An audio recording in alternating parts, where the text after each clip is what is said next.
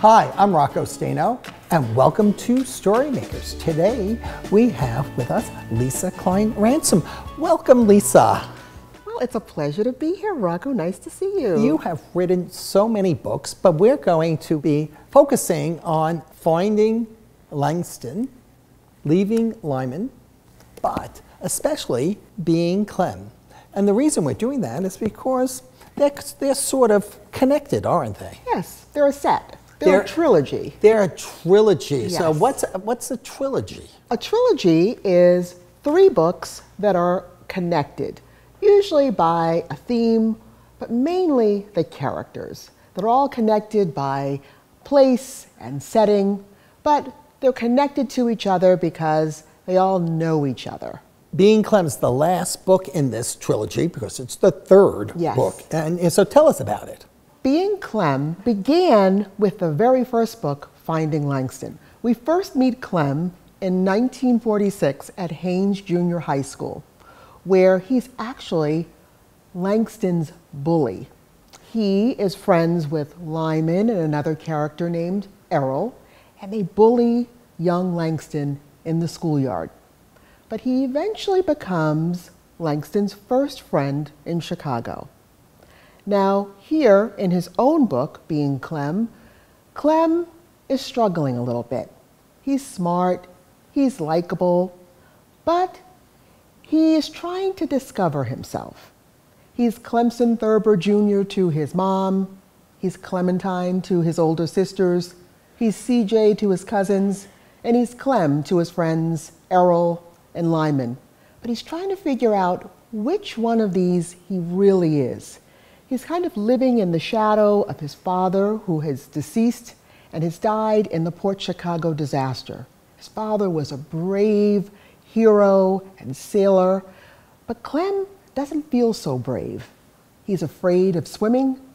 He's scared of just about everything. So he's trying to figure out how to be brave, how to be a young man in 1946, but he's not quite sure how. You mentioned the Port Chicago disaster. What, what was that? Well, that was a really interesting part of my research that I discovered, and it was a very little known part of history where uh, African American sailors were asked to load ammunition um, during World War II uh, in the San Francisco Bay, and they were loading very dangerous explosives um, onto ships, and then there was a huge explosion and over 200 African American sailors died. And it was called the Port Chicago disaster. Mm-hmm. And Clemson's father would have been one of those men who died during that disaster.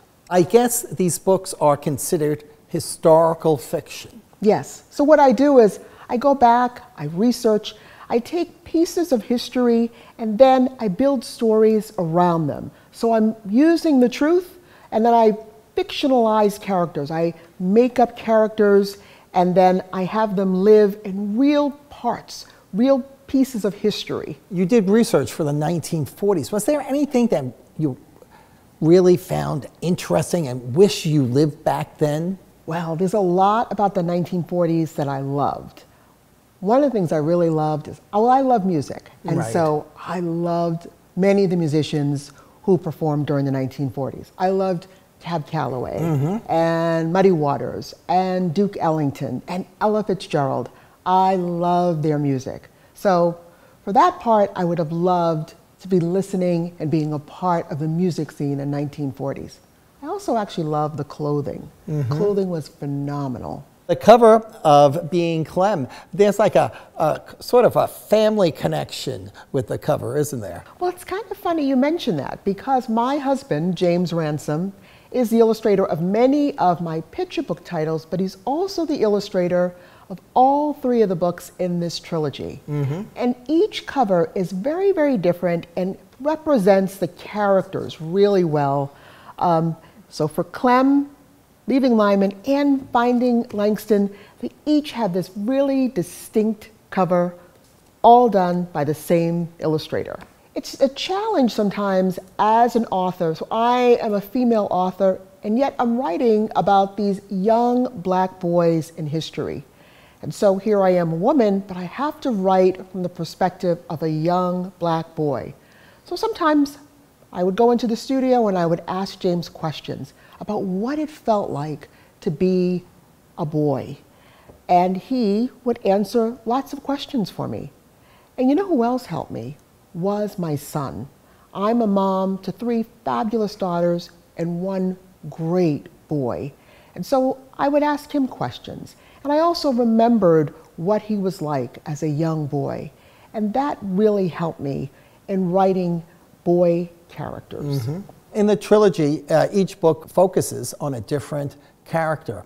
And so, how are the characters alike and how are they different? Well, it's interesting because in the books, Langston and Lyman and Clem have a very complicated relationship. Mm-hmm. Langston and Lyman are not friends at all, but they're so much alike in so many ways. Actually, all three of the boys have very deep roots in the South.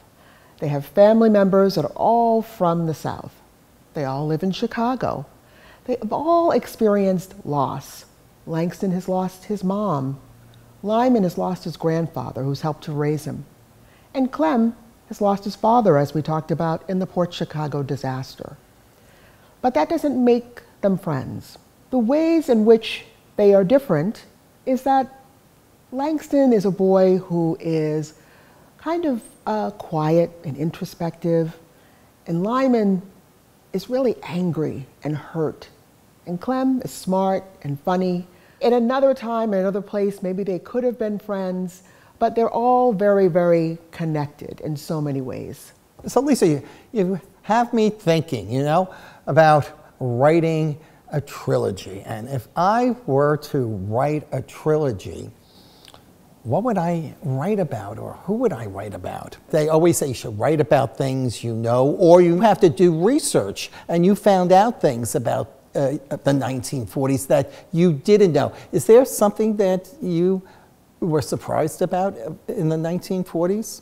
Oh, absolutely. I discovered a lot about the Great Migration, about that period in history where millions and millions of blacks left the South and came north for better opportunities in the 1900s. So that was a great uh, learning experience for me. It was almost like relearning history. Well, I bet our viewers will find this to be a challenge, but I'm going to offer them this challenge to think about creating a trilogy. And they can pick a time period. Pick a time they period. can uh, figure out how their characters are connected. And they can share that in the comments section, the time period and how the characters are connected.